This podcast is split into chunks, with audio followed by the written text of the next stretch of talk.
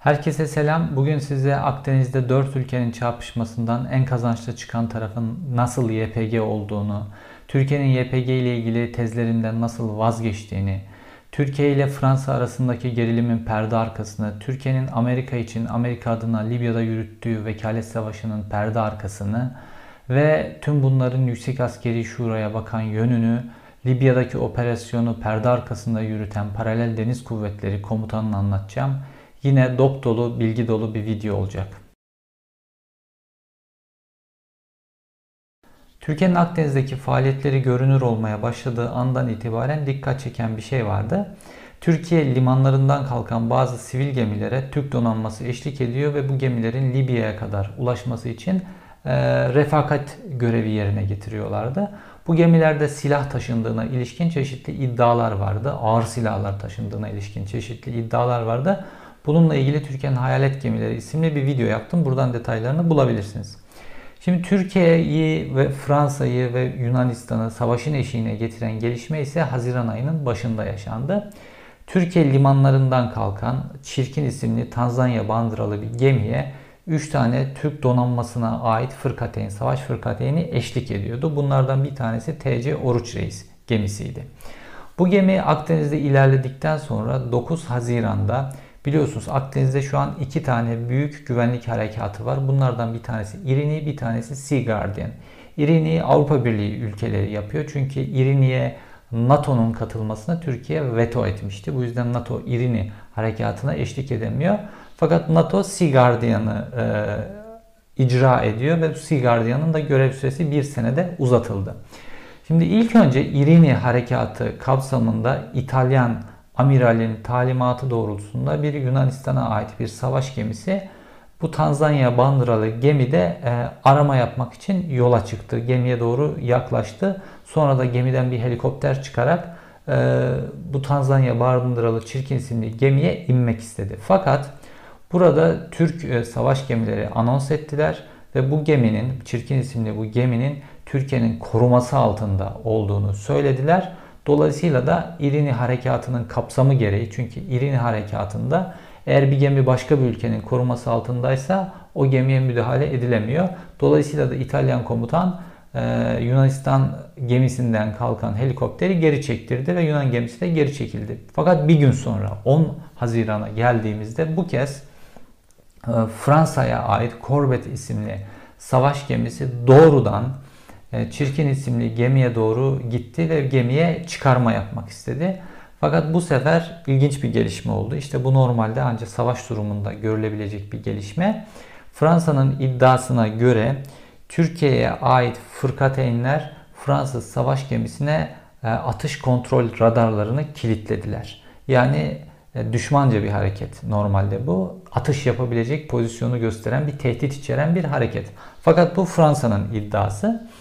Ve dolayısıyla Fransız gemisi geri dönüp ayrılmak zorunda kaldı oradan. Normalde e, daha sonra Türkiye'nin yaptığı açıklamada Türkiye diyor ki biz e, bu gemiye radar açış kontrol radarını kilitlemedik. Fakat e, Fransız gemisi tehlikeli hareketler yaptığı için işte Oruç Reis gemisine 2000 metre mesafeden geçiyor.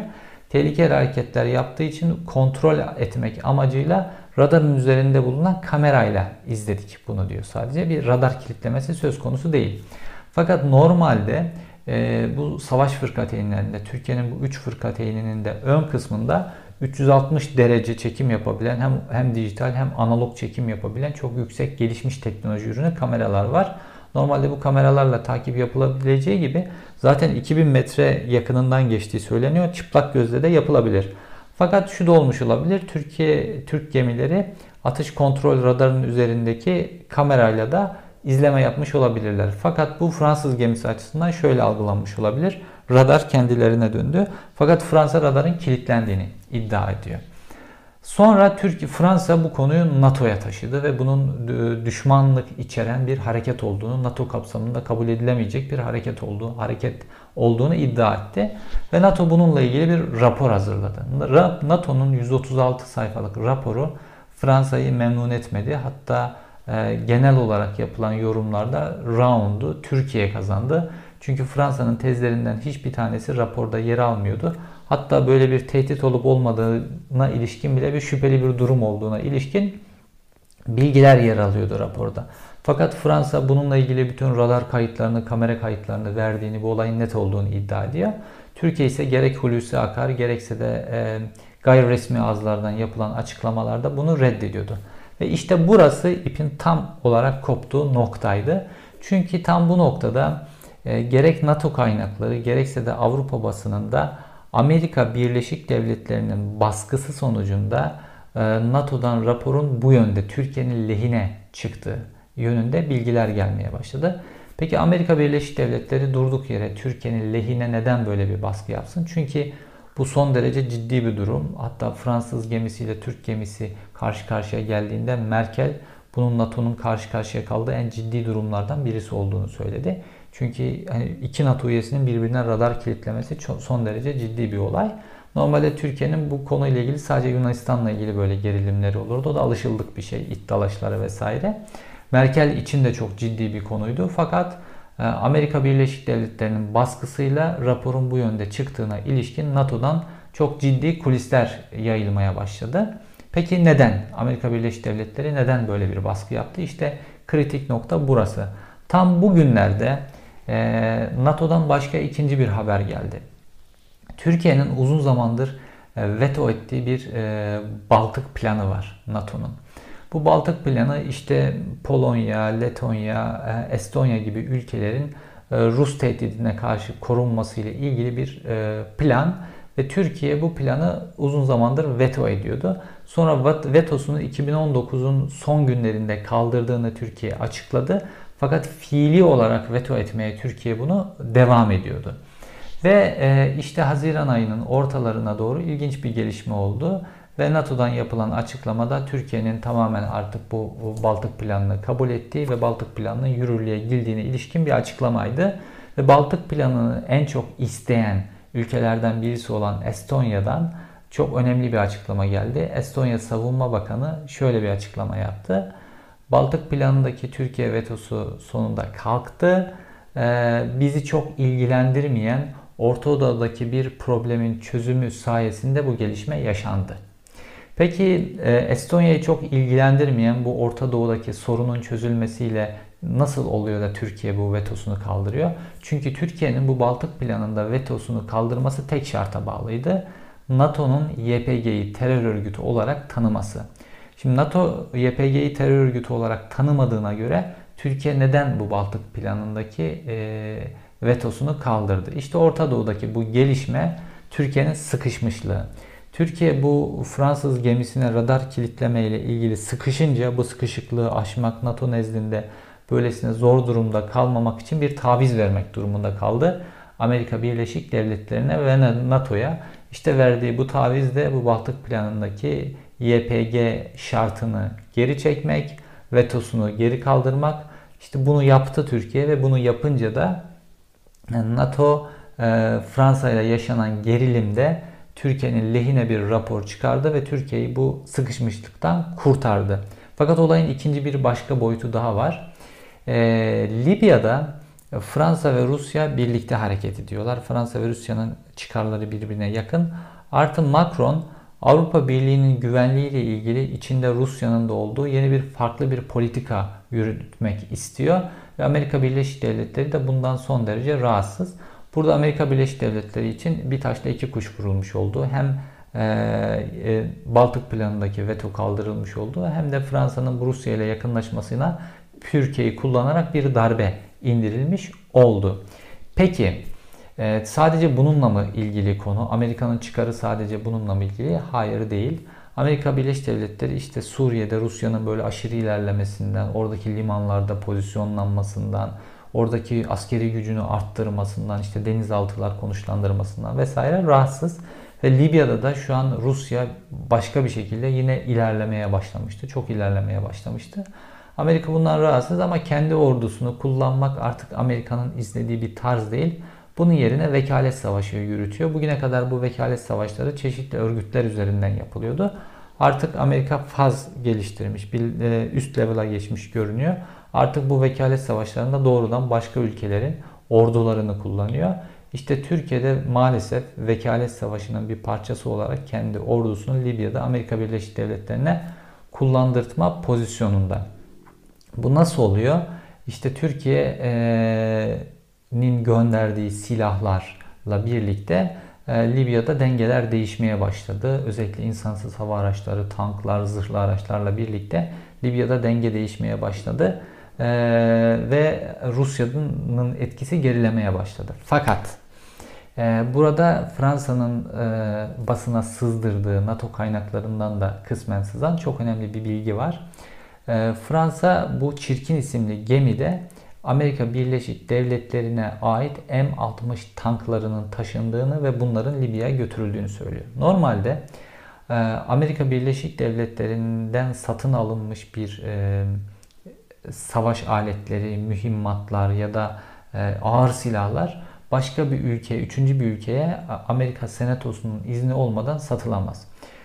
Fransa bunu yani Çirkin isimli gemide M60 tankları olduğu bilgisini sızdırmasına rağmen Amerika Birleşik Devletleri bu işe ses çıkarmadı. Normalde e, daha önce farklı olaylarda mesela Atak helikopterinin e, Pakistan'a satışında Atak helikopterinin motoru biliyorsunuz Amerikan malı. Amerika izin vermedi ve Pakistan'a Türkiye Atak helikopterini satamadı. Başka şeylerde de mesela Zodiac bazı yenilenmiş Zodiac botlarla ilgili orada da bazı Amerika'ya ait parçalar kullanılmıştı. Türkiye bunları Gürcistan'a vesaire ihraç etmek istedi. Bunlarda 2 yıla kadar Amerika Birleşik Devletleri direndi, işleri uzattı. Fakat burada Fransa açık açık bu geminin içerisinde M60 tankları var demesine rağmen e, Amerika Birleşik Devletleri bunu da görmezden geldi. Çünkü burada bir çıkarlar söz konusu oluyor. Peki nasıl oldu da Fransa ile e, Türkiye bir anda savaşın eşiğine geldi? Bununla bunun yüksek askeri şuraya bakan yönüne. Şimdi e, ilginç bir şey söyleyeceğim size. E, Türk donanmasını çok uzun süredir paralel deniz kuvvetleri komutanı diyebilirsiniz buna ya da gölge deniz kuvvetleri komutanı diyebilirsiniz. Cem Gürdeniz yönetiyor. Normalde şu an sivil hayatta olan bir e, amiral fakat e, işte balyoz vesaire bu tip e, yargılamalarda yargılandı. Fakat şu an Türk donanması üzerinde etkisi çok büyük. Bunu ilk olarak bu mavi vatan kavramı üzerinden ideolojik olarak inşa etti. Daha sonra da işte 15 Temmuz sonrası Türk Silahlı Kuvvetleri'ndeki kadroların tamamen değişmesiyle birlikte Cem Gürdeniz'e ait kadrolar güçlendi ve Cem Gürdeniz Türk donanmasının hem politikalarını hem de fiili olarak bazı harekatlarını yönetmeye başladı. İşte Norveç'teki e, NATO çerçevesinde yaşanan donanmadaki krizi hatırlarsanız oradaki Cem Gürdeniz'in etkisi ne kadar büyüktü. Şimdi bu Libya'daki olayda da böyle bir durum söz konusu. Şimdi e, e, Yüksek Askeri Şura yaklaşıyor ve bu Yüksek Askeri Şura'da e, politik kararların alınacağı çok açık. Dolayısıyla da belli komutanların, belli generallerin, amirallerin e, siyasi iradenin gözüne girmek için yaptıkları hamleler var. İşte bunlardan bir tanesi de Akdeniz'de olan hamleler. Şimdi e, Akdeniz'deki bu sevkiyatlar, bu silah sevkiyatları ve bunun karşılığında gelen petro dolarlar şu anki ekonomi yönetimi için, şu anki iktidar için son derece önemli. Ve bu e, sivil gemilerin donanma tarafından kullanılan bu sivil gemilerin taşıdığı yük, bunun karşılığında gelecek para Tayyip Erdoğan iktidarı için son derece önemli. Bu önemi bilen çeşitli amiraller, bu önemi bilen çeşitli kadrolar Tayyip Erdoğan için ne kadar ileri gidebileceklerini gösterme arenası olarak Akdeniz'i görüyorlar. İşte burada e, bir NATO ortağı olan, bir NATO partneri olan Fransa'nın gemisine doğru radarları çevirmek, yani NATO tarihinde e, belki de olmamış bir olay. Radarları çevirmek hatta Fransa'nın iddiasına göre kilitlemek. Fakat Türkiye'nin kabul ettiği şekilde radarların çevrilmesi, atış kontrol radarlarının e, işte bu kadronun şu an işte o Cem Gürdeniz'in yürüttüğü kadronun Tayyip Erdoğan'a bir mesajı. Biz senin için bu kadar ileri gidebiliriz mesajını verdiler. Şimdi tabii bu kadroyla bu Cem Gürdeniz'in kadrosuyla Hulusi Akar'ın kadrosu arasında da bir gerilim var. Ve Hulusi Akar da buna e, bir cevap verdi. Şimdi Hulusi Akar'ın ilk hamlesi Cihat Yayıcı'yı pasifize etmekleydi. İkinci hamlesi ise Hulusi Akar'ın e, hemen Libya'ya bir çıkarma yaptı. E, Genelkurmay Başkanı Yaşar Güler'le birlikte e, gerek işte Libya açıklarında görev yapan gemileri ziyaret etti gerekse de bizzat işte Libya'ya gitti ve Libya'daki e, işte Türkiye'nin desteklediği tarafın e, önemli askerleriyle ve önemli siyasilerinin hepsiyle çeşitli zirveler yaptılar ve dolayısıyla buradaki rolün e, çalınmasına Hulusi Akar izin vermeyeceğini aleni olarak sahaya inerek göstermiş oldu. Şimdi Yüksek Askeri Şura yaklaştıkça bu tip hamleleri daha çok göreceğiz. Yunanistan'la olan gerilim yükselebilir ve bir harekat sahası olarak eskiden bu Yüksek Askeri Şura ya da başka kritik dönemlerde daha çok Güneydoğu bir harekat sahası olarak kullanılırdı PKK ile mücadele.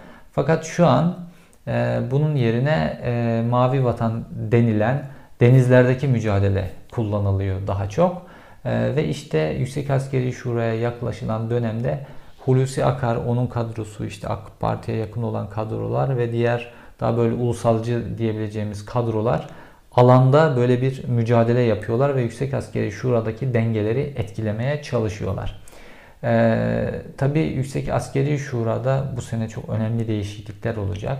Ve bu değişikliklerden işte İlker Başbuğ ve onun kadrosuna bakan yönü de var.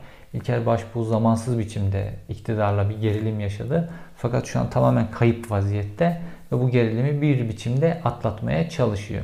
Fakat bütün bu kaosun içerisinde yani Türkiye'nin bu milli çıkarlarını bir taraftan Yüksek Askeri Şura hesapları için e, işte paralel deniz kuvvetleri dediğimiz Cem Gürdeniz e, ve Hulusi Akar kullanırken ee, bir taraftan da uluslararası ülkelerde işte Amerika Birleşik Devletleri vesairede Türkiye'nin ekonomik olarak sıkışmışlığını Libya üzerinden aşmak istemesi nedeniyle işte vekalet savaşını Türkiye'ye yaptırıyorlar. Fakat olan ne oluyor? Bir taraftan işte Birleşik Arap Emirlikleri, Fransa, Libya'da bir tarafı silahlandırırken bir taraftan da işte Türkiye ile başka bir taraf silahlandırılıyor ve Libya'da iç savaş giderek derinleşiyor ve Libya'da Suriye olmaya doğru her geçen gün gidiyor. Bu Türkiye açısından da uzun vadede son derece tehlikeli bir şey. Akdeniz Havzası'nın e, güvensizliği Türkiye açısından da son derece tehlikeli bir durum. Olayın kazananına gelirsek Estonya Savunma Bakanı'nın böyle açık açık medyaya demeç vererek Orta Doğu'daki bir sorunun çözülmesiyle Türkiye e, Baltık planını onaylamadaki YPG şartını geri çekti demesi işte bu işin kazananının, bu gerilimin kazananının ilginç biçimde YPG olduğunu gösteriyor. Ve YPG e, işte Türkiye'nin çok kritik bir noktadan baskısıyla e, NATO nezdinde terör örgütü ilan edilebilecekken böyle bir ihtimal en azından masadayken şu an bu ihtimalden tamamen kurtulmuş oldu. Türkiye sıkışmışlığı nedeniyle koyduğu bu şarttan vazgeçti. Bir adım daha geriye çekilip böyle bütün olaya baktığımızda ise Türkiye'nin gerek Amerika Birleşik Devletleri ile gerek NATO ile bir gerilimi vardı son dönemlerde. Fakat burada pozisyonların değişmeye başladığını görüyoruz. Türkiye Libya'da çok açık biçimde Amerika Birleşik Devletleri ile birlikte çalışıyor. Hatta Amerika Birleşik Devletleri için savaşıyor orada. Diğer taraftan ise işte Türkiye NATO'da Fransa gibi bazı ülkelerle gerilimler yaşasa bile işte NATO'da bu vetolarını vesaire çekerek NATO ile olan ilişkilerini güçlendiriyor. Türkiye'nin Amerika Birleşik Devletleri ve NATO ile ilişkilerini güçlenmesi, güçlendirmesi demek Hulusi Akar'ın ve onun kadrosunun güçlenmesi demek aynı zamanda. Dolayısıyla da her geçen gün Yüksek Askeri Şura'ya gittikçe Hulusi Akar daha da güçlenerek Yüksek Askeri Şura'ya gidiyor. Hatta Hulusi Akar daha güçlü bir siyasi figür olmaya doğru gidiyor. Buna karşın işte bu ulusalcı kadronun da yapacağı bazı hamleler var. Yüksek Askeri Şura öncesinde ben bütün bunların hepsinin ee, Yunanistan'la çıkartılacak yeni bir gerilim ekseninde kısa vadede olacağını düşünüyorum. Çünkü Yüksek Askeri Şura'ya çok az bir zaman kaldı. Ağustos ayının başında e, pek çok şey belli olacak. Ve ilginç noktalardan bir tanesi de İlker Başbuğ'un bazı akrabaları da yükselme potasında bunların emekli edilip edilmeyeceği de son derece önemli bir kritik bir nokta. Ee, Herkese iyi günler. Bu videom da burada bitiyor. Umarım beğendiğiniz bir video olmuştur. Bu devamında gerek Yüksek Askeri Şura ile ilgili gelişmeleri gerekse de e, Libya ile ilgili gelişmeleri takip etmeye devam edeceğim. Dediğim gibi Libya ile ilgili bir önceki videomu, e, Hayalet Gemiler videomu izlemek bu videomu da anlamlandırmak açısından iyi olacaktır. Görüşmek üzere.